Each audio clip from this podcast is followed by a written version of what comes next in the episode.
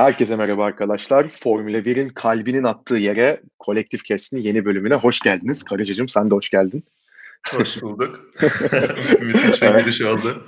Evet bu hafta artık böyle hani kendimi hazırlıyorum bu tarz şeylerde çünkü hani yarış haftalarından sonra o gazı çıkarması kötü bir cümle oldu farkındayım ama biraz zor oluyor. Neyse.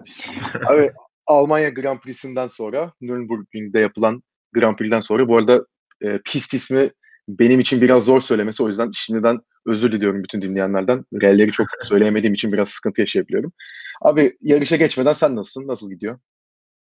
İyi. Biraz yoğunum bu sıralar. Ama evet. işte master başladı falan. Onun dışında Tabii. standart. Alışmaya çalışıyorum. Sen? Hepimiz master. Hepimiz master'lıyız abi işte. Master önemli. O yüzden daha Aynen. çekeceğiz bir iki sene daha da sonrası güzel. Şimdi bu Aynen rutin konuşmamızı da gerçekleştirdikten sonra o zaman e, Eiffel diye okunduğunu tahmin ediyorum Almanca olarak. Hani Almanca bilen evet. bir insan olarak umarım saçmalamıyorum bunu ama neyse. Yok yok doğru doğru. Almanya'da 11 Ekim 2020 tarihinde yapılan yarış hakkında şimdi bugün konuşacağız. Ee, tabii bu pistte uzun bir süredir yarış yapılmıyordu. Bu yüzden de açıkçası hem e, takımların hem sürücülerin hem tabii ki izleyicilerin merakla beklediği bir yarıştı. Yani pistin avantajları dezavantajları hakkında tabii ki konuşulabilir ama hani genel kanı sürücülerden de gelen e, tepkilere bakılırsa açıkçası sevilen bir pist. Tabii hani Niki Lauda olayı ile bilinen bir pist aslında ama tabii o Niki Lauda'nın kaza yaptıktan sonra e, pistin şekli biraz değiştiriliyor ondan sonraki senelerde. Yani daha farklı bir yapıda yarış yarışlar yapıldı ondan sonrasında ama e, Almanya'da Hockenheim'de tabii yapılıyordu yarışlar son senelerde. Şimdi geçen senenin sonunda Hockenheim'ın da kontratı bitince Formula 1'le ve yenilememişlerdi. Yani aslında Almanya'da bu sene bir yarış yapılmayacaktı. Ama tabii olağanüstü şartlar Formula 1'in tekrar Almanya'ya dönmesini sağladı. Açıkçası iyi de oldu. Ee, biraz tabii stabil bir yarış geçirdik. Yarışa birazdan geleceğiz ama e, açıkçası yarış öncesi önceki haftalarda da en çok beklenen kısım yani yarış kadar herhalde cuma günkü antrenman e, seansları da özellikle de ilk antrenman seansı çok bekleniyordu. Çünkü Callum Aylett ve Mick Schumacher ilk defa bir Formula 1 arabasına oturacaklardı ve e, ilk e, practice session'da bu arabalarla turlarını atacaklardı ama e, yani ben 5. Beş, senemi doldurdum Almanya'da. Hani Almanya'da bahar diye bir kavram olmadığı için ve havanın e, gün içinde bile 120 kere değişebileceğini bildiğimiz için hani o güne yağmur veriyordu da hani güneş de açabilir, yağmur da yağabilir. Millet çok kestiremiyordu yağmur yağması çok sıkıntı çıkarmadı ama yani Ekim'in başında sis indi piste ve e, göz gözü görmeyecek şekilde bir sis vardı. Bu yüzden de iki e, seansta iptal edildi Cuma günü ve biz de Mick Schumacher ve Aylet'ı arabalarda göremedik. Bu tabii biraz herhalde burukluk e, yaşattı tüm izleyicilerde. Karaca herhalde sen de biraz üzülmüşsündür bu duruma. Çünkü yani en azından Mick Schumacher'i bir görmek e, güzel olabilirdi Formula 1 arabasının içinde. Aynen 2-3 haftadır bekliyorduk. Bir de yeni pist olunca tabii e, olabildiğince fazla e, tur izlemek istiyor insan. Ama işte dediğin gibi sis yüzünden sanırım tıbbi helikopter kalkamadı. Evet helikopter yapamadı, uçuş yapamadılar. Evet. O yüzden iptal etmek durumunda kaldılar. Yoksa yağmur çok ciddi değildi dediğin gibi. Hı hı. Bu da e, dolaylı bir şekilde biraz da olsa iki günlük bir hafta sonuna çevirdi olayı. Ee, zaten iki yarış sonra da Imola'da da böyle bir durum olacak. O daha çok e, planlama yani pistin doluluğu nedeniyle Cuma gününü e, kullanamıyor Formula 1. Bu da yani tarihte olmamış bir şeydir herhalde. Gerçekten. Pistin doluluğundan dolayı Formula 1 e, programını değiştirmek zorunda kalıyor ama bence zaten ee, yani 2-3 senedir benim aklımda olan bir şeydi. 2 günlük hafta sonları çok daha yararlı olabilir Formula 1 için. Çünkü şu anda 4 saat antrenman var toplamda ve hem sürücüler hem de takımlar e, arabanın ayarını artık çok iyi e, keşfedebiliyor bu 4 saat içinde ve e, hani fazlasıyla yetiyor her türlü işte sıralama ayarına göre şey yapabiliyor, e, yarış ayarını yapabiliyor. Biraz daha tahmin edilemezliği azaltan bir durumdu. E, bu yüzden de biraz heyecanlandım açıkçası iki antrenmanın da iptal olmasın dan dolayı. Imola için bekliyordum bunu. Ee, ve biraz daha ortalığı karıştırdı. Çok etkisini görmedik ama daha tahmin edilemez bir e, yarış vardı. Hangi takımın bu hafta sonu daha iyi olacağını çok kolay kestiremedik yarışa kadar. Ya açıkçası şu son söylediğin cümle zaten herhalde en önemlisi. Çünkü e, Cuma günü arabaların ve takımların halini görmeyince hakikaten özellikle de sıralama turlarında hani kim ne durumda, nasıl bir hızda, yani nerede kendine yer bulabilecek sıralamada özellikle hani onu kestirmesi çok zordu ki zaten buradan da sıralamaya geçebiliriz aslında çünkü e, sıralama turları gerçekten sürprizi geçti. Ya bence yarışın kendisine daha heyecanlıydı sıralama turları çünkü e, bir kere yani tabii ki 3 seansı yapılıyor sıralama turları. İlk seansı Max Verstappen birinci bitirdi ve hani e, yaklaşık 0.2 saniyelik bir farkla bitirdi bir, e, o seansı. Hani en yakın e, en yakın Verstappen'e Bottas vardı. İşte dediğim gibi 0.2 saniye gerisinde. Ve bu tabii hani iki Mercedes'in önünde bir seansı bitirmesi Red Bull'un özellikle de hani geçen haftaki bölümümüzde de konuşmuştuk. Hani Honda ile olan ortaklığın seneye sona ereceğini yani 2021 sonunda sona ereceğini düşündüğümüz vakit e, ilginç bir gelişmeydi. Hani Red Bull'un zaten günden güne daha hızlı bir arabaya dönüştüğünü herkes söylüyordu ve zaten herkes farkındaydı ama e, ne olursa olsun bir anda e, kendisini sıralamanın ilk seansında olsa bile ilk sıralı bulması Verstappen tabii e, ilginç bir yere sürükleyecekti zaten sıralamayı ki öyle de oldu. Yani geçen hafta da Bottas'ı e, pardon ikinci bitirdiğini görmüştük. E, Verstappen'i Rusya'da sıralamayı. Bottas'ı geçmişti Hı-hı. doğru. E, ama hani bunu istikrarlı bir şekilde devam ettirebilecek, ettirebilecek miydi Red Bull? Tabii onun soru işaretleri vardı. Bu hafta bir anda ilk seansta birinci olunca tabii o soru işaretlerini herhalde biraz da kaldırmış oldu. Ki zaten ikinci seansta da ne kadar hızlı olduğunu gördük. Bu sefer de ikinciydi. Ee, sıralamalarda tabii konuşabileceğimiz bir Ferrari gerçeği var. Daha doğrusu bir e, Charles Leclerc gerçeği var. Çünkü yani Ferrari'nin bu yarışa e, belirli güncellemeler getireceği zaten konuşuluyordu ve hani, bu Ferrari cephesinden de bu açıklamalar geliyordu ama e, yani dördüncü başlaması Charles Leclerc'in Vettel'in 11. olduğu bir sıralamada e, yani Leclerc'i zaten uzun süredir burada övüyoruz. Hani altındaki arabadan neredeyse maksimumun hatta daha da fazlasını aldığını belirtiyoruz ama yani dördüncülükle de bir sıralama turunu bitirmesi Albon'un önünde diyeceğim o çok büyük bir kıstas değil ama hani son zamanlarda çok güçlenen yani son 2-3 e, yarışta çok güçlenen Renault ve McLaren'i gördüğümüz zaman onların da önünde bitirmesi Leclerc'in çok e, küçük farklarla da olsa herhalde çok önemliydi Ferrari için. Ee, evet yani Verstappen sıralamada Hamilton'ın sadece 0.03 saniye arkasında. Ee, Albon'da 0.7 ar- arkasında herhalde bu sene pole en yaklaştığı sıralama turuydu Albon'un. Hani Gerçekten çok rahat Red Bull bu kadar iyi performans gösteriyorken çok rahat dördüncü olması gerekiyordu ama Leclerc onu geçmeye başardı. Hani zaten e, Ferrari ile Red Bull arasında 3 takım daha var. Onları da geçti. Dediğin gibi olağanüstü bir performans. Sıralamada görüyoruz bunu. Yarışta sonra Ferrari'nin zayıflıkları iyice e, göze batıyor ve biraz e, üzüyor performansla ama yani sıralamada e, çok parlıyor bu sene Leclerc özellikle. Evet hani o sıralama performansı açısından ya ben yarış performansının da çok çok üst düzey olduğunu düşünüyorum Leclerc'in. Tabii ki hani ama altındaki arabada bir yere kadar onu götürebilecek seviyede ki yarış sırasında zaten gördük bunu.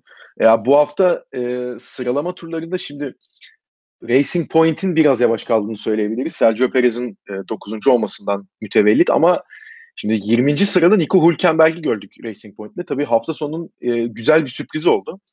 E, Lance Stroll cumartesi sabah ishal olduğunu belirtmiş takım yetkililerine ve e, bugün de hatta haberi çıktı. Tuvaletten kalkamayacak durumdaymış. Yani o kadar kötüymüş Lance Stroll. Hani tabii yapılan testlerden sonra hani e, Covid olmadığı da anlaşılınca tabii bir rahatlık oldu ama hani kendisi araba kullanabilecek bir durumda değildi ve herhalde çok e, uzun yıllar sonra da hatırlanacak bir olay oldu. Yani Nico Hülkenberg kendisi de açıkladı. Saat 11'de Köln'de arkadaşımla kahvemi içiyordum yayına girecektik. Bir anda bir telefon geldi ve hani arabama atlayıp son hız piste gittim an, yani sıralamalara katılabileyim diye şeklinde bir telefon yani bir açıklama yaptı Nicole Hülkenberg. Yani ona rağmen hani evet çok yani çok yavaş kaldı. 20. sırada kaldı Nicole Hülkenberg sıralamada ama zaten herhalde yapabilecek bir şey de yoktu başka. Çünkü apar topar bir anda hadi abi Formula 1 arabasını kullanacaksın tekrar. Kaç senedir yarışmadığın bir pisti diye getiriyorlar. Ama herhalde senin senin için de güzel bir sürpriz olmuştur Hülkenberg'i bir anda öyle görünce. Tabii ki ya. Adam zaten her her türlü gelecekmiş bu hafta sonu Nürburgring'e. Şey, e, RTL'nin yorumcusu olarak evet. Köln'den yola çıkacakmış. Öğleden sonra gelecekmiş. Covid testi falan filan hemen yapması gerekiyor diye birden apar topar yola çıkmış. Biraz kaderi gibi oldu yani Nürburgring'de yarışmak. Ama e, zaten sıralamada da yani iki aydır bir Formula 1 arabasıyla ilk turlarını attı ve çok belli oluyordu yani. Onboard'da evet. arada gösterdi. Hep böyle ufak tefek blokajlar işte dengesini kaybediyor arabanın. Zaten hava e, aşırı soğuktu. 7-8 derece falandı. Tabii. Ve e, herkes sorun yaşadı lastikleri çalıştırmak konusunda. Kimsenin alışık olmadığı sıcaklıklar. Belki Abi, işte kış arada... testlerinden ancak. O yüzden Tabii. yani çok bir şey beklemek doğru değildi bence. Buna ek olarak bu arada hani araba da kendi arabası değil. Hani iki ay önce bırakıp kendi arabasını iki ay sonra alsa yine bir e, iki üç tur sonra en azından alışır. E, ne bileyim daha hızlanmaya başlar ama tamamen farklı birinin arabası ve hani tamamen farklı bir insana, farklı bir sürücüye göre dizayn edilmiş ve onun e, komutlarına göre hareket edecek bir araba da var. Hani o kadar kısa sürede ne kadar Hülkenberg'e göre ayarlayabilmişlerdir arabayı ondan da emin değilim. Yani ona rağmen hani gelip bir anda zaten sıralama turlarına katılması bile çok büyük iş bence. Aynen öyle ve hani diğer araba antrenmanlara tam çıkmış olsa hadi Hülkenberg gecikti e, antrenmanlara katılamadı eyvallah da Perez Perez de antrenman yapamadı. Bir tek işte cumartesi günkü bir saatlik antrenman turunda ne kadar bilgi edinebildilerse bir sürücünün geri bildirimlerine dayanarak herhalde iki arabayı da ayarlamak durumunda kaldılar. Ve sürüş stilleri de tıpatıp aynı değil sonuçta sürücülerin. O yüzden e, zorlandı yani cumartesi günü ama devamında yine e, pazar günü e, işini yaptı sessizce. Aynen Gelişti öyle zaten. Ona. ona da geleceğiz birazdan. Buradan da aslında biraz da artık e, yarışa geçebiliriz. Şimdi ha, bu arada şey e, yeni gördüm şimdi e, buna başlamadan önce podcast'e başlamadan e, Marco da Helmut Marco da Cuma günü aramış Hülkenberg'i biliyor musun? Hakikaten niçin? Evet. E, Albon'un ilk testi sonuçsuz çıkmış. Yani net bir sonuç çıkmamış. Hazır ol diye hazırda bekle diye e, aramış Hülkenberg'i. Yani bu da çok ilginç bir durum. Kimsenin resmen yedek sürücüsü değil ama birine bir şey olduğu anda direkt Hülkenberg aranıyor yani herkes tarafından. Ya, Albon hakkındaki düşüncelerime birazdan zaten geleceğim. O yüzden hani bu konu hakkında da şimdi bir cümle kuracaktım da çok yanlış anlaşılabilir. O yüzden e, yani testin sonuçsuz çıkmasıyla alakalı bir yorum yapmayacağım. O yüzden e, buradan yavaştan dediğim gibi yarışa geçebiliriz. Şimdi sıralama ee, şey diyeceğim pardon sözünü kestim. Ee, şey Bottas da bu arada benim e, şu ana kadar gördüğüm en clutch e, performansını gösterdi. Yani tam ona ilk, ilk iki ilk iki sıralama seansı boyunca Hamilton'ın aşırı arkasındaydı. Ben dedim yine mi? Evet. Yani yarım saniye falan fark yedi ilk iki seansta da yanlış hatırlamıyorsam. İkinci seansı 0.6 saniye fark. Aynen. Sana. Aynen. Sonra birden geliyor geçiyor. Ee, genelde bunun tam tersi oluyordu. Antrenmanlarda evet. mesela Bottas e, FP1, FP2, FP3'te önde bitiriyor. Q1, Q2'de önde bitiriyordu. Sonra Hamilton tak diye poli alıyordu. Bunu gördük birkaç defa. Bu sene de gördük. Tam tersi olayı ben bu hafta ilk kez gördüm ve çok net bir şekilde aldı. Yani çeyrek saniyeden fazla farkla bayağı iyi bir tur attı Bottas. Ee, yarışta da startta da dişliydi. e, ilginç bir yarıştı yani Bottas bakımından ama Evet yani sonu tabii Bottas için pek hayırlı olmadı. Tam ben de zaten hani Bottas konusunda ona gelecektim. Yani 0.3 saniyelik bir farkla aldı poli ki hakikaten e, bu seneki pol yarışına baktığımız zaman e, Bottas ile Hamilton arasında geçen e, yani Hamilton'ın aldığı pollerde bile aradaki farkın hani binde lig dilimde olduğu durumlar oldu. Hani Hamilton tamam Bottas'tan daha hızlı gitti. E, daha fazla pol aldı. Evet bundan zaten e, hiç kimsenin şüphesi yok ama hani öyle 0.3'lük 0.4'lük farklarla Hamilton'ın pol aldığını görmedik. Demin de dediğim gibi hani bindelik belki işte saniyenin onda biri kadar olan farklarla maksimum gördüğümüz e, farklar oldu. Bottas'ın Rosberg'in bile bu kadar net e, pol aldığı tabii. çok nadir oluyordu yani. Tabii aynen öyle. Bir anda yani Bottas'ın çıkıp geçen haftaki yarış galibiyetinden de sonra e, yani iki hafta önceki 0.3 saniyelik bir farkla poli alması aslında güzel bir mesajdı ve yarışta da e, senin dediğin gibi aslında iyi de başladı. Hamilton tam birinciliği almıştı diyordum ben. Bottas bir anda kendini tekrar öne atabildi. Hatta Hamilton da yarış sonrası e, Bottas'ı takdir eden bir açıklama da yaptı. Hani çok yani resmen dişini gösterdi. Ben yani ilk virajda onu avladığımı düşünmüştüm ama bir anda geldi ve yerini geri aldı. Hani ben bayağı hani şaşırdım. Onun hiç beklemiyordum ben de. Hiç beklemiyordum diyor. Kendisi de hiç beklemiyordum diyor. Ee, yani Bottas için çok iyi bir hafta sonu olabilirdi ama e, arabasında yaşadığı sıkıntılar ve en sonunda da hani, gücü kaybetti zaten arabadaki. Yarışı bırakmak durumunda kaldı. Ben o ilk açısından on... tabii sıkıntılı bir yarış oldu. Ben o ilk 10 turda zaten e, şampiyonluk için biraz umutlanmaya başlamıştım. Yani e, Rusya bölümümüzde de konuşmuştuk ya acaba e, dönüm noktası olur mu şampiyonluk için diye olmaz evet. diye e, ikimiz de olmaz diye düşünmüştük. Bu sefer direkt e, Hamilton hiçbir sorun yaşamadan işte sıralamada net fark attı. Startta Hamilton dışarıya itti ama orada gazdan ayağını çekmedi ve liderliğini korudu falan. Dedim yani acaba olur mu bu yarışta kazanırsa e, 30'lara inerse fark bir şeyler olabilir mi şampiyonlukta diye ama e, sanırım 10. 11. turda çok sert bir blokaj yaşadı. E, evet. Pite girmesi gerekti. E, trafiğin ortasında kaldı ve e, hani stratejisi de alt üst olmuştu zaten. Ondan sonra herhalde e, motor arızası yaşamasa e, üçüncülükten yukarı Tabii, çıkması çok zordu yani. Evet, Belki de Ricardo'nun bile arkasında kalabilirdi. Çünkü muhtemelen bir stop daha e, yapması gerekecekti çok erken durduğu için.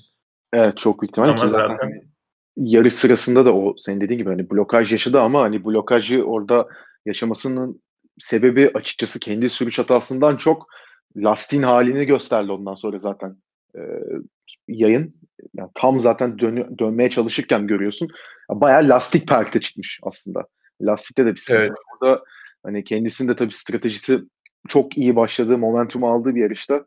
Ya talihsiz oldu tabii ki. Yani ondan sonrasında yani iyi bir, daha doğrusu iyi bir stratejiye de gerek yoktu. Yani normal e, rutin stratejisini gerçekleştirirse Bottas açıkçası kazanması e, çok mu çok muhtemeldi hani benim gözümde. Hani Bottas, Hamilton, Verstappen gibi bir ilk üç olur diye bekliyorum ben. Ama tabii öyle olmadı. Yani yarış sırasında şimdi yarışa dönecek olursak e, çok fazla bir olay olmadı. Ya yani benim e, beklentimin biraz da açıkçası altında kalan bir yarış oldu. Hatta şöyle diyeyim e, bu güvenlik aracı girmeden önce son işte 12-13 tur kala girmişti yanlış hatırlamıyorsam. E, Hamilton'la Verstappen ikilisi 3. sırada o sırada da Ricardo vardı ya yani ona tur bindirecek durumdalardı. Hani Neredeyse, Hamilton evet. e, yani şöyle diyeyim ya ben çünkü onu süreyi görünce bir anda sandalyeden düşüyordum izlerken. Hamilton Daniel Ricciardo'nun 68 saniye önündeydi. Tam olarak. Evet. En son safety car girmeden önce 68 saniyelik bir fark vardı. Birinci ile üçüncü arasında. Ya bu olacak iş değil. Yani bu hani pisttir, arabadır, şudur budur ama hakikaten yani çok iyi bir yarış olmadığının zaten açıkçası biraz e, belirtilerinden, göstergelerinden biri oluyor. Ya tabii safety car'ın orada girmesi e, işleri biraz daha değiştirebilirdi ama e, ya açıkçası çok zaten herhangi bir hareket alanında olmadı orada sürücülerde ki ya bir tek işte son kalan podyum e, yerini kim alacak şeklinde bir beklenti vardı. Daniel Ricciardo iyi gidiyordu ama Perez e, iyi bir pit stop stratejisiyle yumuşak lastiklerini çok uzun süre kullandı. Ve e, pitini de geç yaptıktan sonra önünde de açık bir hava var, açık hava koridoru vardı zaten. Ricardo ile arasındaki farkı sürekli eritiyordu ve zaten hani 47-48. tur gibi Ricardo'yu yakalayıcı hatta çok rahat şekilde geçebileceği de öngörüyordu. Ama bu tabii güvenlik aracının girmesi Ricardo'ya yaradı. İstiyorsan abi biraz Ricardo'nun podyumundan da bahsedelim burada. Hani çok beklenen bir olaydı zaten. Ee, özellikle evet. Mugello'da çok yaklaşmıştı ama e, Albon eşeği nasıl olduğu orada bilmiyorum. Bir şekilde e, geçip son podyum e, yerini almıştı.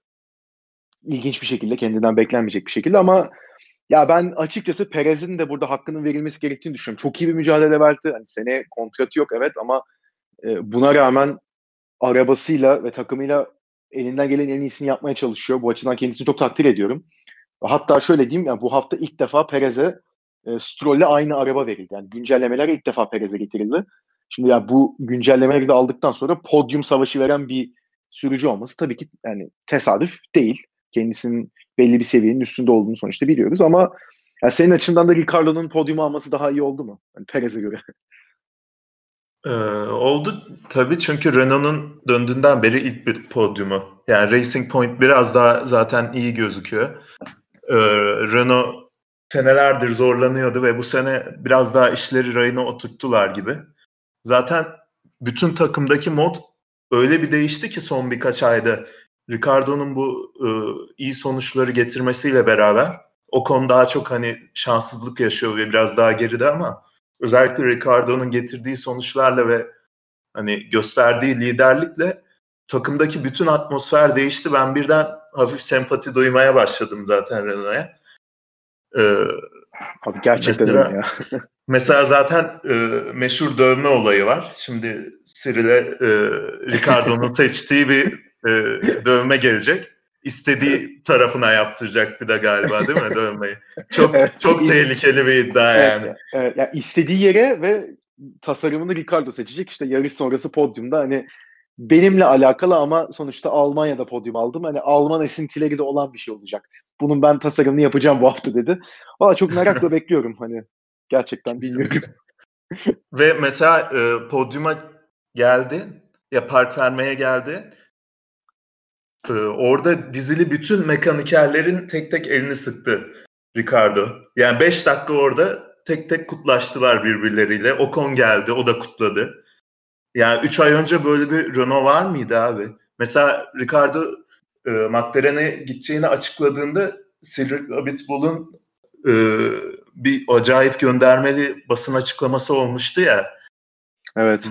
Loyalty'ye önem vereceğiz buradan evet. sonra sadakate önem vereceğiz falan filan diyor. Evet. Yani birkaç ayda nasıl bu noktaya geldiler? Nasıl böyle dövme yaptırıyor biri ötekine falan anlamıyorum ama e, yani son birkaç aya baktığımızda kesinlikle hak edilmiş bir podyumdu. Zaten kesinlikle. son 5 yarışa bakınca da e, son 5 yarışın puan durumuna bakınca Hamilton 98 puan almış, Bottas 72, Ricardo 58, 3. sırada. Üçüncü. Verstappen'in bile önünde. Verstappen 52 puan. Sonra İki orta sıralardan... O, o normal. yani evet ama yine de yani e, Renault'un e, dayanıklılık sorunları vardı bu seneye kadar. O konuda da e, önemli bir gelişme kaydettiklerini gösteriyor bence. Kesinlikle. Her kesinlikle. yarışta ilk altıda bitirmiş son beş yarışta. Bir en tura almış. Ricardo'nun da bu hafta aldığı podyumla beraber bu arada sürücüler klasmanında da dördüncüle çıktığını da belirtmek gerekiyor. Açıkçası bu kendisi adına da Renault adına da gerçekten çok önemli bir gelişme. Bununla alakalı yani Ricardo ile alakalı son sorum. Sence abi yani bu senenin başında daha işte Mart veya Nisan'da e, McLaren'e gideceğini açıkladığında Ricardo tam şimdi tarihi hatırlamıyorum ama yani şu anki duruma baktığımızda açıkçası Renault biraz daha önde gözüküyor McLaren'e. Biraz da değil bayağı bence önde gözüküyor. Hani hem yarış hem de e, sıralama performansı olarak. Yani Ricardo'da sence bir pişmanlık var mıdır ya? Yoksa e, seneye ben Mercedes motoru kullanacak bir arabaya geçiyorum. E, Norris'e daha iyi anlaşırım. Oradakilerle daha iyi anlaşırım ve açık yani podyumları regüler hale getiririm şeklinde mi düşünüyordur? Sen e, bu konu hakkındaki fikirlerin nedir merak ediyorum. Bence net bir pişmanlık yaşamıyordur. Yani vücut dilinden de çok belli şu an keyif aldı. Önündeki yarışlara bakıp hani tek tek keyif almaya, keyfini çıkarmaya çalışıyor bence bu sezon kalanının. Zaten hani e, Mart'ta Nisan'da imzaladığında elindeki bilgiye dayanarak verdiği karar doğruydu. Yani McLaren net bir şekilde hem önceki önceki sezon e, açık ara en iyi dördüncü takımdı. Ve e, hani Renault'un bu gelişimi de zaten son e, bir, bir buçuk ayda geldi. Çok yeni. Ve e, dediğin gibi Mercedes motoruyla beraber McLaren'den ben biraz daha çıkış bekliyorum. E, ve hani çok yakın farklar ya. Yani hani Cidden öyle e, yani. Kötü bir hamle diyemem yani. Alonso'nun yaptığı kariyer hamleleri kadar net kötü bir hamle diyemem mesela. Çok hani yani, yatay geçiş yapacak gibi oluyor biraz. Evet tabii hani McLaren'in de sonuçta e, ya bu yarış Norris'le bir sıkıntı yaşadılar ama hani McLaren'i de yabana atmamak gerekiyor ne olursa olsun. Onlar da... Ha, bir de şöyle bir durum var.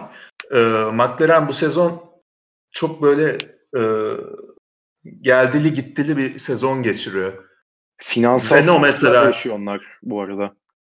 Aynen. O, o zaten bir süredir var da mesela McLaren geçen sene hep e, yedinciliğe, sekizinciliğe oynuyordu yarışta. Her her pistte yani. Şartlara bakmaksızın. Renault'da tam tersi bir yarışta dördüncülüğe oynuyordu. Bir yarışta puan alamıyorlardı falan. Tam tersine döndü birden. Renault her yarışta e, üst sıraları zorluyor. Hani ilk üç zaten ayrı bir ligde de dördüncülüğü Tabii. zorluyor. McLaren biraz bir yarış böyle zar zor puan alıyorlar. Bir yarış böyle podyum geliyor falan. Zaten e, mekanik sorun da daha fazla yaşıyorlar. O yüzden bilemiyorum yani. Biraz daha kestirmek zor McLaren'i bu sene. Evet öyle yani McLaren hakkında da hani şöyle işte bundan iki hafta önce yapılan Rusya Grand Prix'sinde ilk defa bu sezon hiçbir yani iki sürücüsüyle de puan alamamıştı McLaren. Yani, yani aslında baktığımız zaman e, puan alıyorlar ama ya o senin dediğin gibi Renault son özellikle e, 4-5 yarışta hani kendi potansiyelinin üstüne çıktı demek de istemiyorum çünkü hani belli bir gelişim var. Yani belki de esas potansiyellerini buldu demek Renault için daha doğru bu, bu durumda hani bilmiyorum. Ricardo özellikle bence. Evet, Ricardo arabayla yani gerçekten e, çok daha rahat gözüküyor yani. Evet yani o hakikaten Red Bull'daki ilk 2-3 e, senesindeki rahatlık e, yani o rahatlık seviyesini gösteriyor ve hani Ricardo'yu o şekilde görmek de açıkçası hani iyi bir pilot, neşeli bir pilot. E, ama hani neşeli olmasının yanında bir o kadar da aç ve hırslı bir pilot. Yani onu bu şekilde podyumda görmek e, yani bir buçuk senenin ardından Renault'a geçildiği beni de açıkçası mutlu etti. Yani Perez'e kıyasla e, Ricardo'nun orada olmayı daha çok hak ettiğini düşünüyorum ben. Perez de alacaktır bence bu sene podyumu. Yani o da Racing Point iyi durumda şu an. Evet zorlayacaktır ki o da zaten yarışı dördüncü bitirdi. Ee, çok da iyi kovaladı işte ama e, 5-10 dakika önce de dediğim gibi hani o güvenlik aracının girmesi e, Perez'in belki de podyum umutlarını yani çok sonlandırmadı ama işte tekrar yarış başladığı zaman yani güvenlik aracı içeri girdiği zaman bir atak denedi Perez ama Ricardo bunları en iyi savunabilecek kişilerden biri griddeki. Hatta şöyle diyeyim ikinciliği alıyordu az kalsın Verstappen'in elinden. E, ama orada yani Perez denedi olmadı. Ama yine de kendi performansından memnundur diye düşünüyorum. Verstappen'den hiç bahsetmedik ama çok da bahsedilecek bir durum yok. O yine e, Bottas'ın da yarıştan çekildikten sonra ikincilikte adam yalnız başına kaldı. Yani Hamilton'la arasında yavaş yavaş fark, fark açıldı. Aynen. Yani 9-10 saniyelik bir fark vardı. Arkasındaki Ricardo'yla 50 saniyelik bir fark vardı. Yani, yani baba rahat rahat sürdü zaten. Zaten sıkıntıdan en sonda en hızlı tura deli gibi sevindi yani. Evet, Artık aynen öyle. sebep arıyor coşmak için biraz. Ya, aynen öyle kendisi hani canı sıkılıyor yarışlarda. Bunu da demişti zaten sezonun e, başlarında hani ben ne yapayım ben tek başıma kalıyorum. Öndeki ikili çok hızlı. Arkadakiler benden yavaş. Hemen tek başıma takılıyorum işte demişti. Haklı. Yani ama son turda tabii en hızlı turu alması onun içinde e, bence iyi oldu. Hani en hızlı turu alabilecek bir arabaya sahip olduklarını da göstermeleri Red Bull açısından önemli burada. Ee, yani Verstappen'i konuştuk. Perez hakkında da zaten daha herhalde çok söyleyebilecek bir şey yok. Bu McLaren'ler için senin dediklerini aslında e, tam da kanıda olacak bir şekilde Carlos Sainz yani sessiz sedasız 5. oldu. Çok stabil bir performans sergiledi yine. ve e, asıl Norris daha iyi gidiyordu. Evet, ee, o, o tabii Perez'in önündeydi mesela. Dördüncülüğü evet. alabilecek durumdaydı. Aynen ama öyle. Belki hatta podyum savaşı bile verilecekti ama aynen öyle. Arabasında bir arıza yaşandı. Norris adına da e, kötü biten bir hafta sonu oldu. Gayet de iyi performans gösteriyordu. E, arabası zaten biraz ve... da e, zaten biraz da orta sıradaki takımların e, çok sıkıntı yaşadığı bir yarıştı. O yüzden bence biraz bu ikinci ile üçüncü arasındaki fark çok yüksekti. Zaten ilk turlarda e, Leclerc'in arkasında kaldığında Ricardo tur başına iki buçuk üç saniye kaybediyordu. Yani 8 9 evet. tur arkasında kaldı. Bir bir geçtiğinde liderin 20-25 saniye arkasındaydı yani.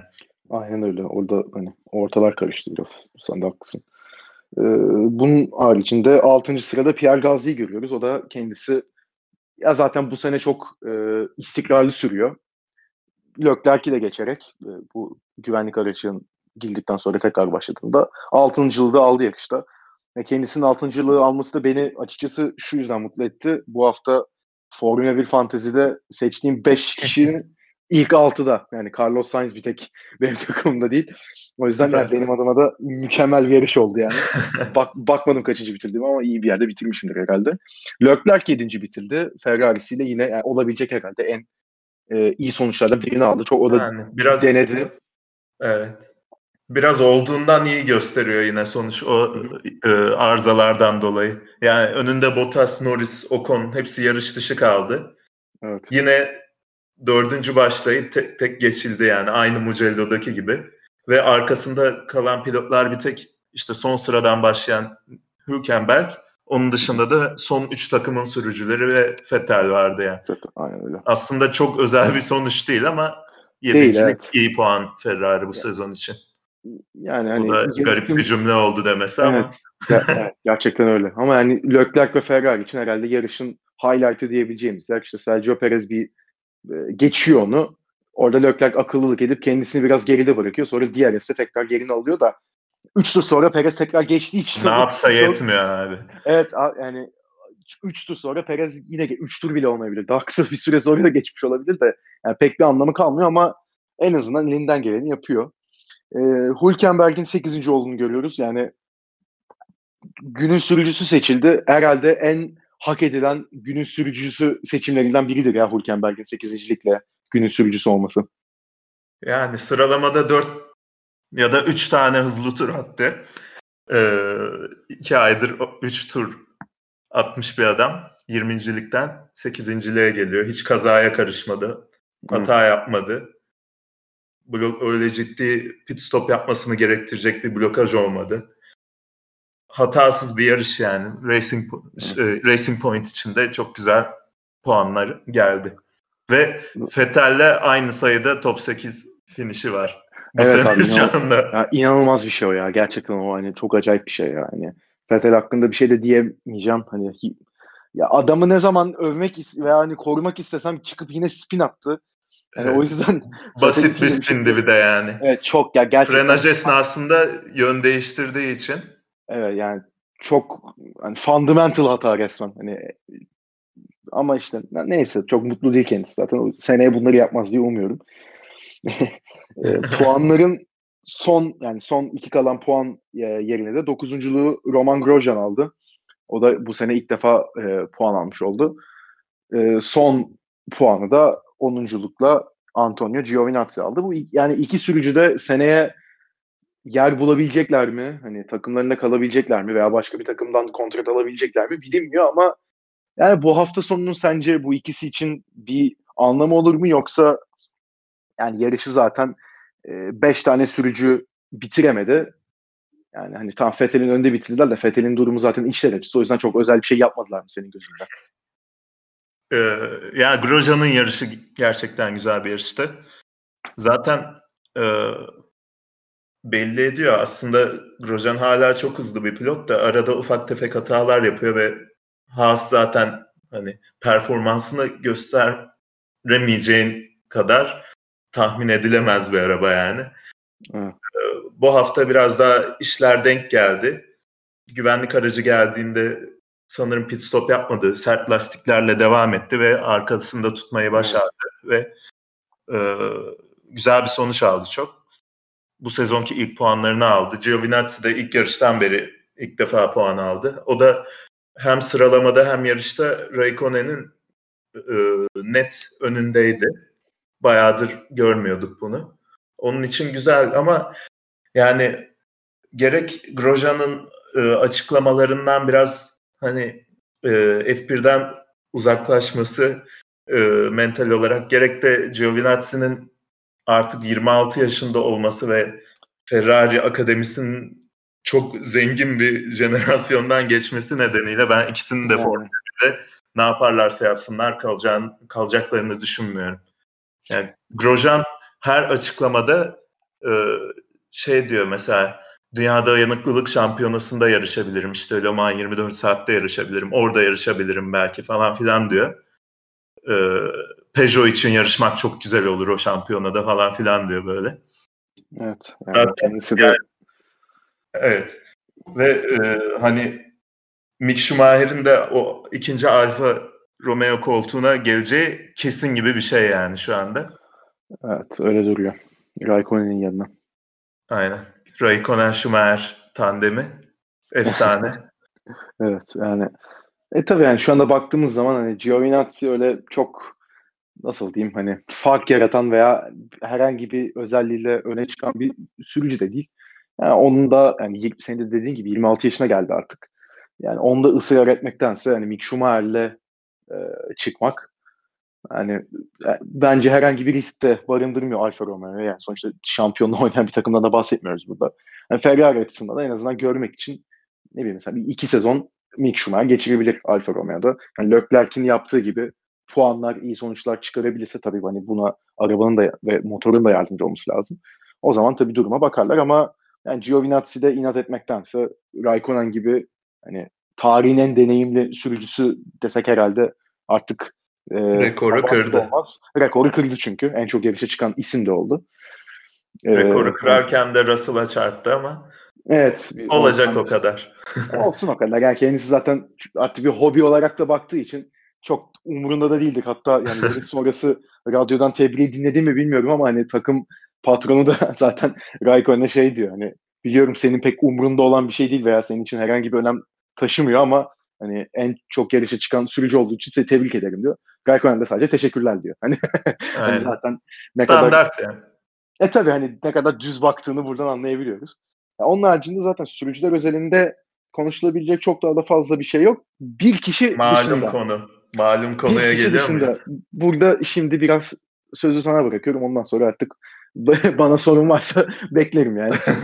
Asıl ben sözü sana bırakmak istiyorum. O yüzden e, burayı ben bağlayayım. E, Alexander Albon, Red Bull'un ikinci sürücüsü. E, 8. turda çok ağır bir blokaj yaşadı ve e, hemen o turun sonunda pit stop yapmak zorunda kaldı. Aynı işte e, demin Bottas için bahsettiğimiz gibi hatta daha da erken durmak zorunda kaldı ve e, en arkada piste geri döndü. E, o da bütün stratejisini çöpe attı. İki stop yapmak zorunda kalacaktı. Sonra e, 17. turda öndeki Kvyat hata yapıyor. Onu geçerken e, çimlere taşmış Kvyat'ı geçerken önüne kırıyor. Ve e, Kvyat'ın yarışını mahvediyor. E, ondan dolayı ceza alıyor. Devamında da Gazli'yi geçmeye çalışırken çok ağır bir blokaj daha yaşıyor. Lastikleri pert edecek derecede ve Gazli o durumda kaçmasa birinci virajda çarpacaklar. Direkt hani yardırmış yani resmen. Bunun üstüne de e, bana karşı çok sert yarışıyorlar diyor Alfa Tauri'ler için. Kardeş takımın oh. sürücüleri için. Yani bu konuda ne düşünüyorsun? Senin bir düşüncelerini alalım. Abi zaten hani şeyleri anlattın. Hani, e, yarış içinde yaptıklarını anlattın. Hani hakikaten hani adam çıktı hani Kvyat'ın yarışın içine etti. Kvyat da fena gitmiyordu yani. Kendi yarışın içine etti. Hani saçma sapan şeyler yaptı. Ama hani burada 2-3 tane işte ana başlık var ki ya artık bu kadar herhalde e, yani Alex Albon kadar ben Reddit'te, Twitter'da işte ne bileyim başka forumlarda destek gören son yıllarda çok insan görmemiştim. Yani herkes çok üstüne gidildiğinden bahsediliyordu. İşte daha e, süre verilmesi gerektiğini söylüyordu. Hani Gazli'ye yapılanın ona yapılmaması gerektiğinden bahsediliyordu. İşte hatta e, Gazli'ye göre çok daha iyi durumda olduğu söyleniyordu falan filan. Ben bir yere kadar bunlara katılıyordum ama hani e, bu senenin başında zaten bunu geçen yayınlarda da söylemiştim. Yani daha ilk yarıştan yani yarış galibiyeti alabileceği bir yerde yaptığı kendi sürücü hatası yüzünden e, yarışı da bitirememişti. Ondan sonrasında zaten mental açıdan sıkıntılar yaşadığını herkes görüyordu. Mugello'da podyum aldıktan sonra ama biraz daha rahatlamıştır diye düşünüyorduk. Öyle de olmadı. Ve hani bu hafta yaşadıkları özellikle radyodan hani kendi çok acayip mekanikerine bana karşı çok sert yarışıyorlar demesi artık ya bence düşebileceği en e, son nokta. Yani daha bunun dibine girebilecek bir şey, yani daha başka ne diyebilir bundan kötü? Ya bir Formula 1 sürücüsü. Hatta daha da ilerisine gidiyorum. Yani çok rahat bir şekilde e, tek sürücüyle e, takımlar şampiyonasında ikinci olan bir arabadan bahsediyoruz. Tamam hani burada daha önce ben de dedim hani Verstappen arabayı olduğundan iyi gösteriyor diye ama bu demek değil ki Red Bull arabası diğer arabalar kadar onlarla aynı seviyede. Red Bull onlardan daha önde. Bunu zaten görüyoruz. Ama yani Verstappen resmen tek başına takımı ikinci sıraya taşıyabiliyorken ya Albon'un Gazli veya Kvyat için ya benle çok sert yarışıyorlar demesi a- ayıptır yani. Hani gerçekten mental açıdan iyi bir yerde olmadığını gösteriyor bence. Ve hani bundan daha da kötüsü yani bunu takım ve hani hatta takımı da geçtim. Albon'un kendi garajı bunu fark edip adamı yarıştan çekti.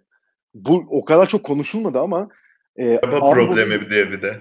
Abi a, heh, yani Albon'u yarıştan çekmek için kendisine her tür direktif veren, işte motor modunu ayarlayacak şeyleri, e, verileri veren, işte ne bileyim pit yapacaksa e, onun bilgisini veren, önündeki arkadaki sürücüler her şeyin bilgisini veren adam hani ama olabilecek her şeyin en detay, detayını verecek kişi Albon'a yarıştan çekilme e, nedeni olarak araba problemi dedi.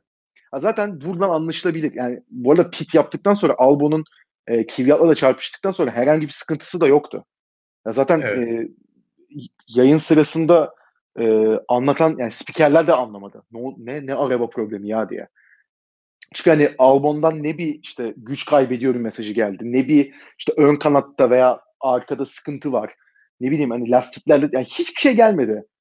Albon'dan. Onboard'da motor düzgün çalışıyor gibi tabii, tabii. geliyor kulağa. Aynen. Yani şey e, yarı sonrası Christian Horner süspansiyonla alakalı bir şey söylemiş. Tam yani ben de onu anlayamadım ne olduğunu. Ben de Ama, radyatör falan ya herkese ayrı ha, bir şey dedi herhalde yani evet, bilmiyorum. Ya, evet ya çıkıp Christian Horner yok biz Albon'u yarıştan çektik diyemeyeceği için hani e, çok öyle şey nasıl diyeyim senin benim gibi izleyicilerin çok araştıramayıp ya daha doğrusu araştırıp bulamayacağı bir şey söylemiş muhtemelen. Çünkü Reddit'te de o kadar hani takım mekanikerlerinin bile Reddit sayfaları var. Yani onlardan bir hatta bir iki kişi yorum atmış. O ne demek ben bilmiyorum diyen var aralarında. Hani öyle garip ve hiç duyulmamış bir problem.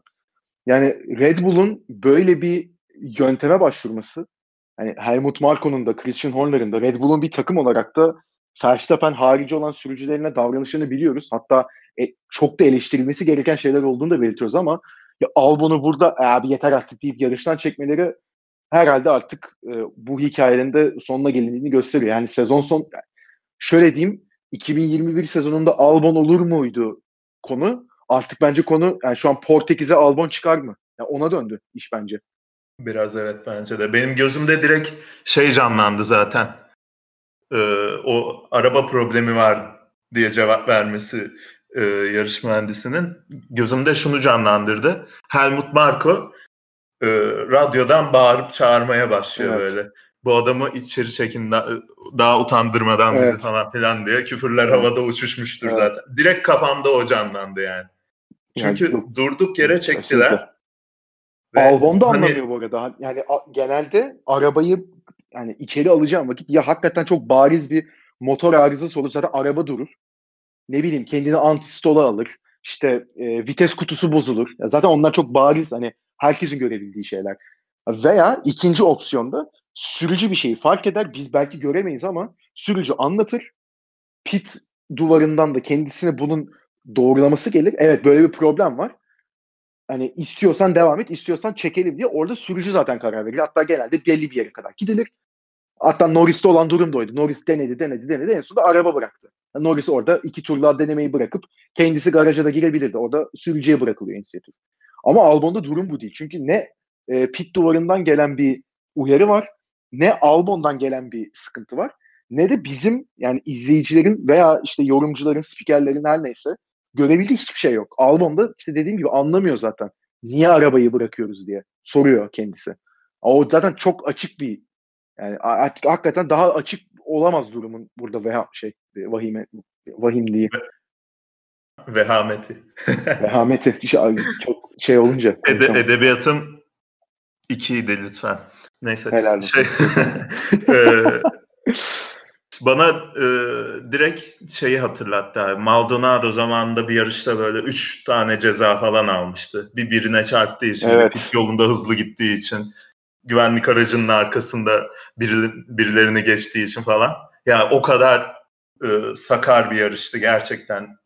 Yani hani Marco'yu ben çok aşırı acımasız bulurum ama çıkıp öyle radyoya e, bağırdı çağırdıysa da e, hani ilk defa Marco'yu anlayabiliyorum yani. Yok yani çok haklı abi. Hatta yani bilmiyorum ben kendisi de çıkıp bir şey ama o tabii ki olmaz. O çok farklı bir şey olur ama hani ya şöyle diyeyim e, bugün ben hani Reddit'e de sonuçta bakıyorum günde her gün de şeyi paylaşmış biri. İşte F1 TV'de e, bütün sürücülerin yani onboard kamerasından yarışı izleyebiliyorsun ve hani bu özelliği kullandığın vakit o sürücünün kendi işte yarış mekanikeriyle, işte taktisyeniyle olan bütün konuşmalarını da sansürsüz bir şekilde dinleyebiliyorsun.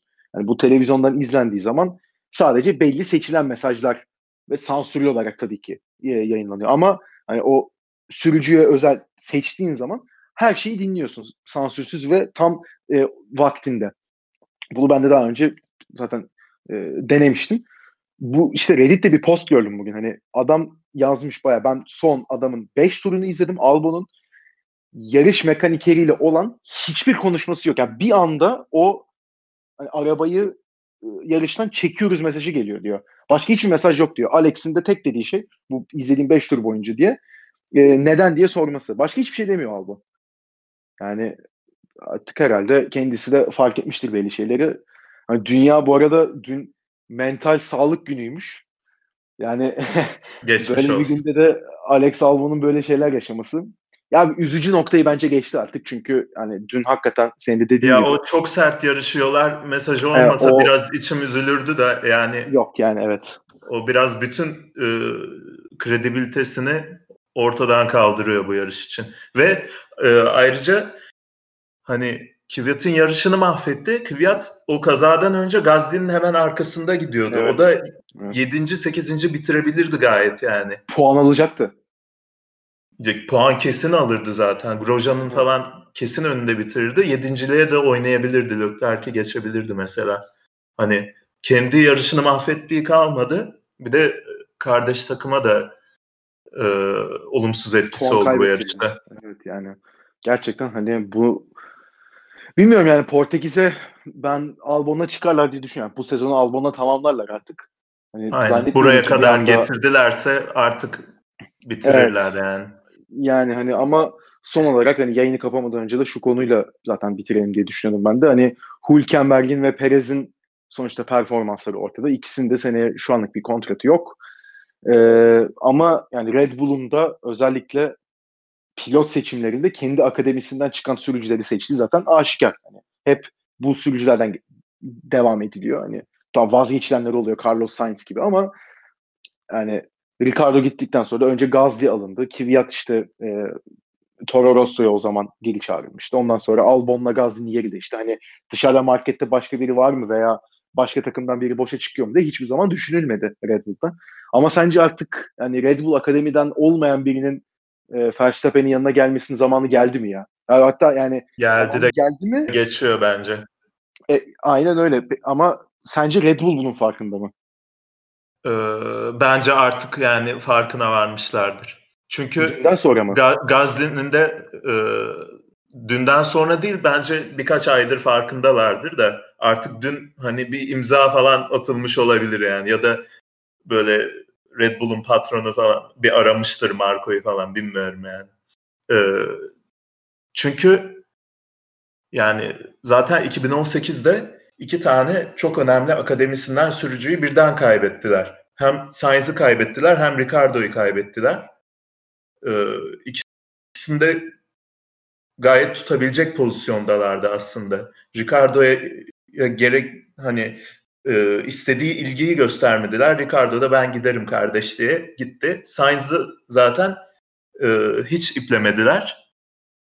Ve görüyoruz Sainz şimdi e, Ferrari'den pilotu olacak seneye. Sainz'ı tekme tokat kovaladılar canım direkt. Aynen, aynen. Ve e, o olduktan sonra birden Red Bull'un sürücü havuzu daraldı, boşta kaldılar. Altta bir Gazli vardı. Onu Red Bull'a getirdiler. Ondan sonra zaten Albon akademide değildi e, 2019'dan önce. Onu son anda imzaladılar. Arada çok büyük bir boşluk var ve hani Gazli gelince ne olur? Hala ben şüpheli yaklaşıyorum. Çünkü Toro Rosso ile ilk döneminde de aşırı güçlüydü Gazli. Şimdi de acayip parlıyor ama e, yani Red Bull Gazli birlikteliğinin ne kadar başarılı, ne kadar böyle huzurlu e, olacağı çok tartışılır bence. Şu an Red Bull için gereken bir numaralı şey iyi sıralama turu çıkarabilen, e, ikinci pilot rolünü iyi üstlenecek ve hani çok arkada kalmayacak, hata yapmayacak bir adam. Pit stop e, hani başta çok büyük fark yemezse Mercedes'in pit stoplarda da elini zorlayabilirler. Mesela e, ilk başta 20 saniye yerine 10 saniye fark gelse Hamilton'dan Hülkenberg'i geç pite sokarlar, tutarlar e, pit stop yapana kadar Hamilton'a arkalarında. Öyle hani iki arabaya karşı bir araba savaşıyor şu an Verstappen Aynen öyle abi. Hani evet. zaten performans olarak arkadalar ama Verstappen yakın olduğunda bile çiğ çiğ yeniyor yani Mercedesler tarafından. O yüzden güvenilir bir adam lazım. Ee, şu anda da piyasada zaten Hülkenberg ve Perez kaldı artık. O ikisinden birinin kesinlikle e, alınılması gerektiğini düşünüyorum. Zaten Kvyat'ın e, Formula 1'de şu an olmasının tek sebebi Red Bull Akademisi'nde yeterince sürücü olmaması. Yani artık biliyorlar onun e, çok özel bir yetenek olmadığını. E, tabii. Bence ondan e, çok kolay vazgeçebilirler. O yüzden bir tane akademi dışından sürücü alıp artık Albon'u da e, Alfa Tauri'ye mi yollarlar bilmiyorum ama hatta komple mi kovarlar? Ya işte, Formula 2'den adam mı getirirler? Ha. Bilemiyorum ama e, yani Red Bull'un ikinci arabasında tecrübeli bir adam lazım. Hülkenberg ya da Perez lazım bence. Ki Hülkenberg bence biraz daha fazla uyuyor. Sen ne düşünüyorsun bilmiyorum. Ya yok ben de sana katılıyorum ama hani Perez de olursa sonuçta yani oraya Hülkenberg de Perez de gelecekse de yani ikisi de şeyin farkında. Hani takım Verstappen'in takımı. Takımın bir tane amacı var Verstappen'i şampiyon yapmak. Hani takımı geçtim. Hani kendileri şeyi almasın takımdan şampiyonluğunu almasın. Verstappen birinci olsun. Hani hakikaten bunu istiyor adamlar. Bunu artık zaten daha ne kadar belli edebilirler bilmiyorum. E, Hülkenberg'de Perez de bunu anlayacak kadar deneyimli ve hani bu takımın bu önceliğinin önüne geçmeyecek kadar da bilinçli pilotlar bence. İkisi de burada. Yani takım ya, arkadaşı evet. olarak ha ya onu ona gelecektim ben de. Yani takım arkadaşı olarak bence Hülkenberg çok daha uyumlu olur e, Verstappen'e göre. Yani Perez orada ne bileyim mesela şeyde ikinci gidiyorken Verstappen üçüncü ise mesela orada hani bir pit stratejisi yapılacaksa Perez daha arıza çıkartabilecek bir tip. Yani onunla e, tabii ki takım için elinden geleni yapar Perez. Bu dediğim yanlış anlaşılmasın ama ya öyle bir durumda Hülkenberg'i kontrol etmek takım adına bence daha kolay. O yüzden hani Hülkenberg burada daha mantıklı seçim olur gibi geliyor benim ama hani Perez de gelse yani kötü Albon'dan kötü olmayacak. biri her türlü gelmeli yani. O kesin de. Kesinlikle, kesinlikle. hani öyle bir duruma geldi ve bu bu arada Kvyat durumunda da senin dediğine tamamen katılıyorum ben. Hani özel yeteneği olan veya yarışlarda işte şapkadan tavşan çıkaracak biri değil. Hani Gazi mesela öyle olduğunu gösterdi bu sene. Yarış kazandı adam Alfa Tauri'yle. Veya ne bileyim evet. hani 6. bitirdi. Her yarış e, kendini bir şekilde ilk ona atıyor. Hani puanları hatta yani 1-2 puan değil hani 4-6 puan barajında geziniyor. Bir şeyler gösteriyor. Onda bir yetenek olduğunu görüyorsun. Onu tekrar Red Bull'a almak ne kadar doğru bir karar olur bilmiyorum. Kendisi de gelmek ister mi? Yani onu da çok şey diyemiyorum ama ya bu Kvyat Albon meselesinde ben senin dediğine katılıyorum. Kvyat'tan çok rahat bir şekilde vazgeçebilir Red Bull ama ya şu son yarıştan sonra vazgeçecekleri kişi Kvyat mı olur, Albon mu olur? Benim soru işaretlerim arttı. Yani Albon'dan vazgeçmeleri daha olasıymış gibi geliyor bana ve Albon'dan vazgeçerlerse Albon Sainz gibi kendine yeni bir takım veya ne bileyim yeni bir challenge bulabilecek bir şey göstermedi. Sainz'ın ne bileyim Toro Rosso ile işte dördüncülüğü vardı. Babası bir kere adamın zaten e, bir yarış efsanesi. Kendisinin hani lobi yapacak bir gücü var. Kendini bir takıma attırabilecek bir gücü var.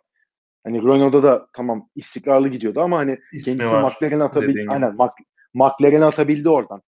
Sonra McLaren'de iyi performans gösterdi. O orası ayrı.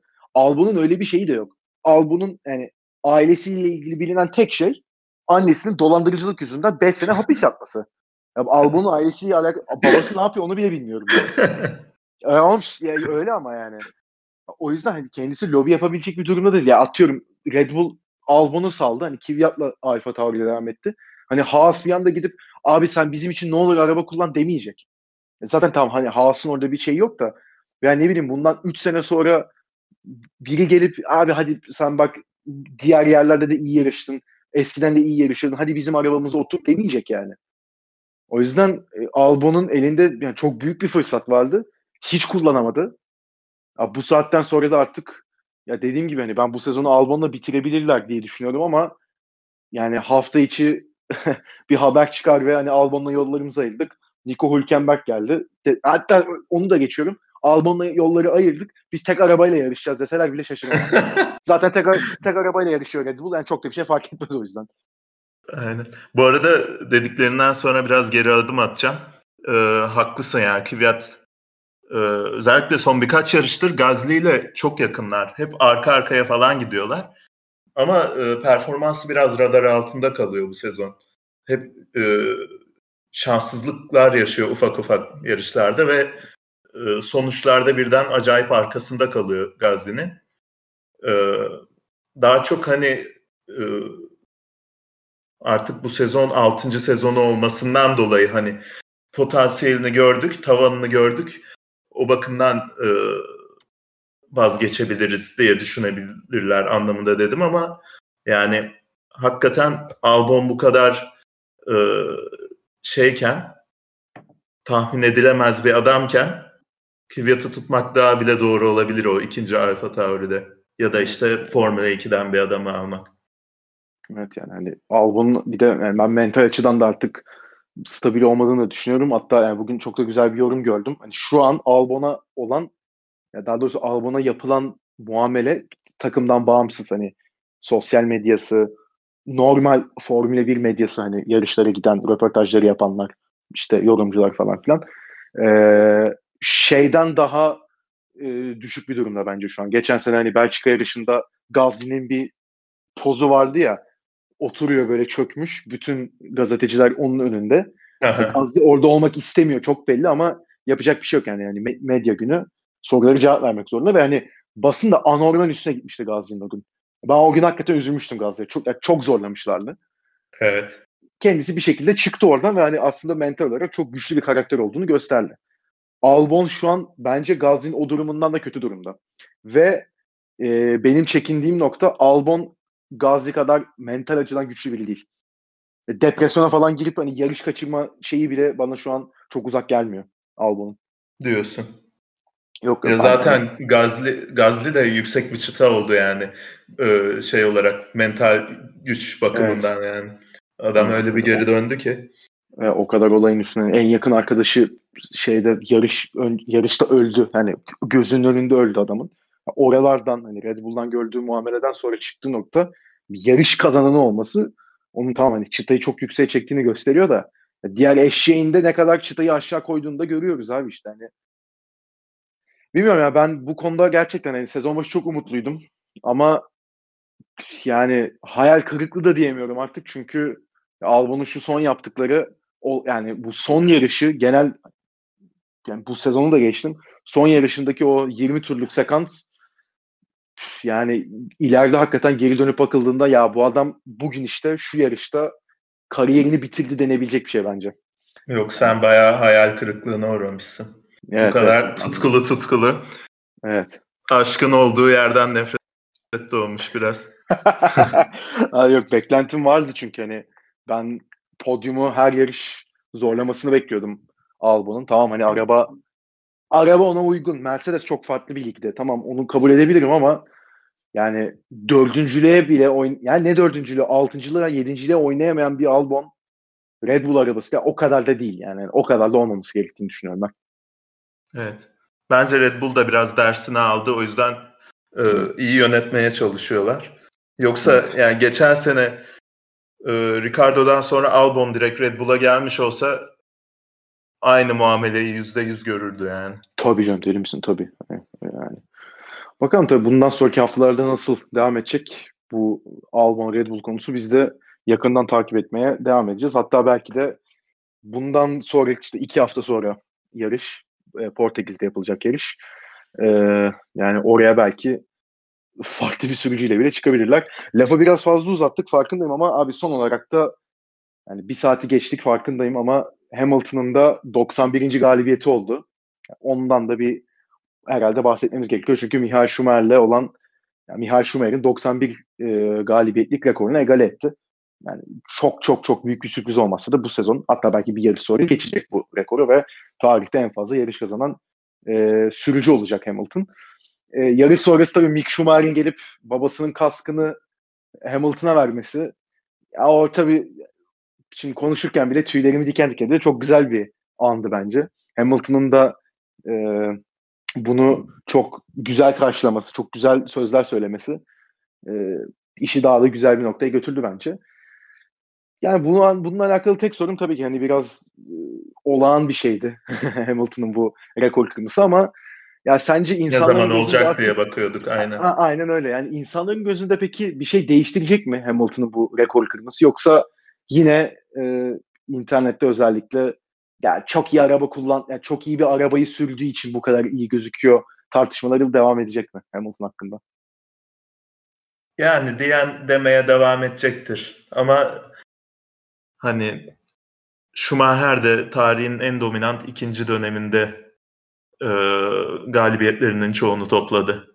Evet. Yani e, arabaya bakıyor bu konuda yalan yok yani. Ben mesela Alonso'yu tarihin en iyi e, adamlarından biri olarak görürüm. Adamın 32 galibiyeti var. Ne yanlış işte? hatırlamıyorsam. Hamilton'ın evet. 91. Yani neredeyse denk görüyorum o ikisini. Ama hani daha hızlı, daha dominant arabayı kullandığı için tabii ki daha fazla galibiyet kazanıyor ama bu tarih boyunca böyle oldu yani. Vettel de aynı şekilde mesela Red Bull zamanında bütün galibiyetleri topladı. Şu an 52 galibiyetle 3. sırada. Evet. Yani. Yani bu Ki... e, ö, hani sürücülerin karşılaştırmak için iyi bir e, istatistik değil zaten yani. Hani güzel Schumacher'i yakaladı. En fazla yarış kazanan insan olacak. İşte bir aya kalmadan olur herhalde. Ee, hani en fazla rekor sahibi olmak e, çok güzel bir şey, çok özel bir şey ama hani ha birinin 90 galibiyeti olmuş ha 91 olmuş karşılaştırırken çok da fark etmiyor bence. Ya o konuda ama ya her her türlü ikisi de çok büyük başarı onu demek istiyorum. Tabii tabii. Tabii kesinlikle. Yani ama hani Hamilton'a o değerin verilmemesi ya bilmiyorum mesela ben de 2-3 sene önce bu demin dediğim şekilde şeyler diyordum da hani ondan sonra hani insanın şeyi fark etmesi gerekiyor. Zaten hani iyi bir arabaya oturmadan hatta yani çok çok iyi bir arabaya oturmadan şampiyonluk kazanması bir sürücünün öyle bir şey yok. Yani hep hep Brown GP örneği verilir 2009'daki de ya Brown GP'de o regülasyonlardaki bir boşluğu bulup çok farklı bir şey yarattı ve kendilerine anormal avantaj sağladığı için o sezonu kazanıyor mesela. Hani hatta o şey sezon arasından sonra yarış galibiyetleri yan, yanlış hatırlamıyorsam bir ta- ya bir tane var ya hiç yok. Ya Batın evet. ilk yani ilk yarı öyle bir domine ediyor ki onlar yetiyor zaten. İlk 7 yarışın altısını kazanıyor sonra bir daha kazanmıyor. Aynen. Bir daha kazan aynen öyle. Yani hani hatta podyum bile hatta podyum görüyor da öyle sürekli üst üste 3 yarış ikinci veya üçüncü olmuyor. Hani diğer arabalar e, orada öne geçmeyi başarabiliyor. Orada hani Batı'nın tabii ki çok büyük bir hikaye ama hani şan, şanslarından bir tanesi de onların arkasındaki takımlar birbirine o kadar yakın ki hepsi sürekli bir, bir yer değiştiği için Batı'nın önünde kalabiliyor. Ama hani mesela orada da çok iyi bir araba var aslında. Yani iyi bir arabaya oturmazsan zaten kazanamazsın. Onu da geçtim. Abi yani 91 yarış kazanmak için yani elinde yani istiyorsan uzay roketi olsun. Yani uzaya çıkabilecek roketle çık şeye. Abi bir yerden sonra canın sıkılır. Yani şey e, nasıl diyeyim bu yarış için veya kazanmak için olan şevkin azalır, biter. Yani o açlığı hissetmezsin yani. Hamilton 36 yaşına girecek.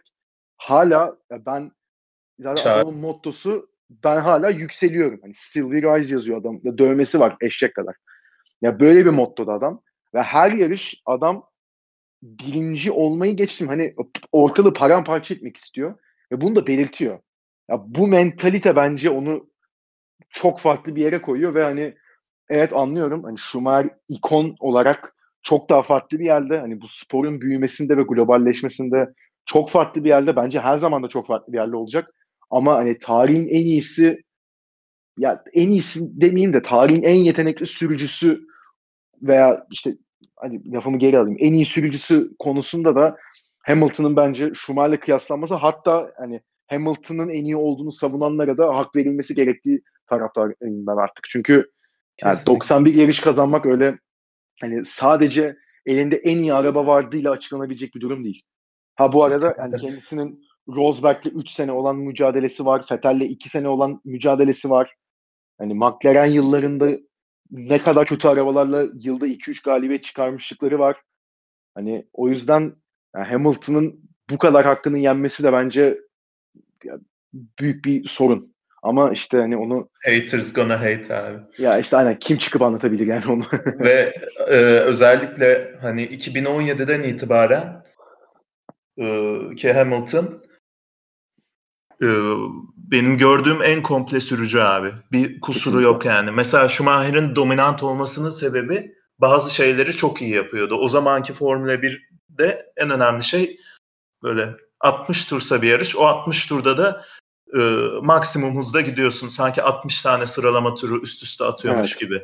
Lastik yönetimi falan öyle bir şeyler yoktu yani. E, hani bir numara olduğu şeylerde zirvedeydi Schumacher ve hani çok büyük farklı zirvedeydi. Hamilton ama çok daha e, komple bir pilota dönüştü. Özellikle son 4 sezondur falan. Abi öyle yani. O hani bakımdan last... da çok takdir ediyorum. Tabii. Aynen. Yani lastik bakımı diyorsun. Adam tamam hani arada lastikler bitti bitti falan diyor da lastiğine en iyi bakan pilotlardan bir tanesi griddeki. E, ya yani sel götürüyor pisti. Adam pist rekoru kırıyor. Bu sene gördük işte şeyde e, Macaristan'da. Hani yani o orada mesela işte Bottas'a orada mı atmıştı? Neredeyse bir saniyelik fark vardı. Abuk pardon Verstappen'e bir saniye fark atmıştı. Bottas'a 0.7 mi ne fark atmıştı adam hani sıralamada. Evet. Yani yağ, yağmurda da sürüyor. Çok sıcakta da sürüyor. Çok soğukta da sürüyor. Yani geriden gelip de öne yani çok yani şeyi adamın o kadar komple ki yetenek seti. Yani çok farklı bir yerde bence. O yüzden e, o yani hep öyle değil. Ya böyle değil tabii tabii. Yani yıllarca geç e, gelişen bir şey bu ve abi de, demin de dedim 36 yaşına girecek bir sürücünün hala bu açlıkta olması ve hani reflekslerinin bu kadar kıvrak olması, hani bu kadar fit olması yani, o inanılmaz bir seviye bence. Her ne olursa olsun. Ya Raikkonen'de aralarında 5 yaş var yani. Ha, düşün. işte düşün. Ve Raikkonen'e yani 7-8 senedir artık bırakacak mı falan deniyor yani. Evet. Ya Raikkonen işte şeyden Lotus'tan Ferrari'ye geri geçtikten sonra adamın Ferrari'deki 5 senesinde 4 veya 5 seneydi. Bir galibiyeti var işte 2018 Amerika. O kadar yani. Düşün yani ve o hani bir tane şampiyonluk kalmış bir isim Raikkonen. Hani tam şampiyonluk mücadelesi verdiği yıllar oldu ama yani şeye baktığın zaman hani o mental güce baktın ve açlığa baktığın zaman Hamilton çok farklı bir seviyede ve ben yani tarihte o seviyeye çıkabilen hani Ayrton Senna belki ama yani Schumacher bile bence o konuda yani, yani pist üstünde tabii ki her şey kıyaslanabilir ama mental açıdan ben Hamilton'ı Schumacher'in bile önüne koyarım o açıdan. Çıkanlar olmuştur ama bu e, hani bu kadar uzun süreli sürdürülebilirliği yani, aynen. Evet. Jordan LeBron muhabbetine dönüyor ha. biraz. Aynen. Yani aynen öyle. O zaman abi lafı da bayağı uzattık ama hani bu hafta bence zaten biraz uzun bir bölüm olması gerekiyordu. Çünkü hani Albon ve Hamilton'da hani konuşmamız gerekiyordu yarıştan bağımsız olarak. Hani yarış bize çok şeyler ver, vermedi belki pist üstünde ama yani pist dışında özellikle konuşulacak çok fazla olay oldu.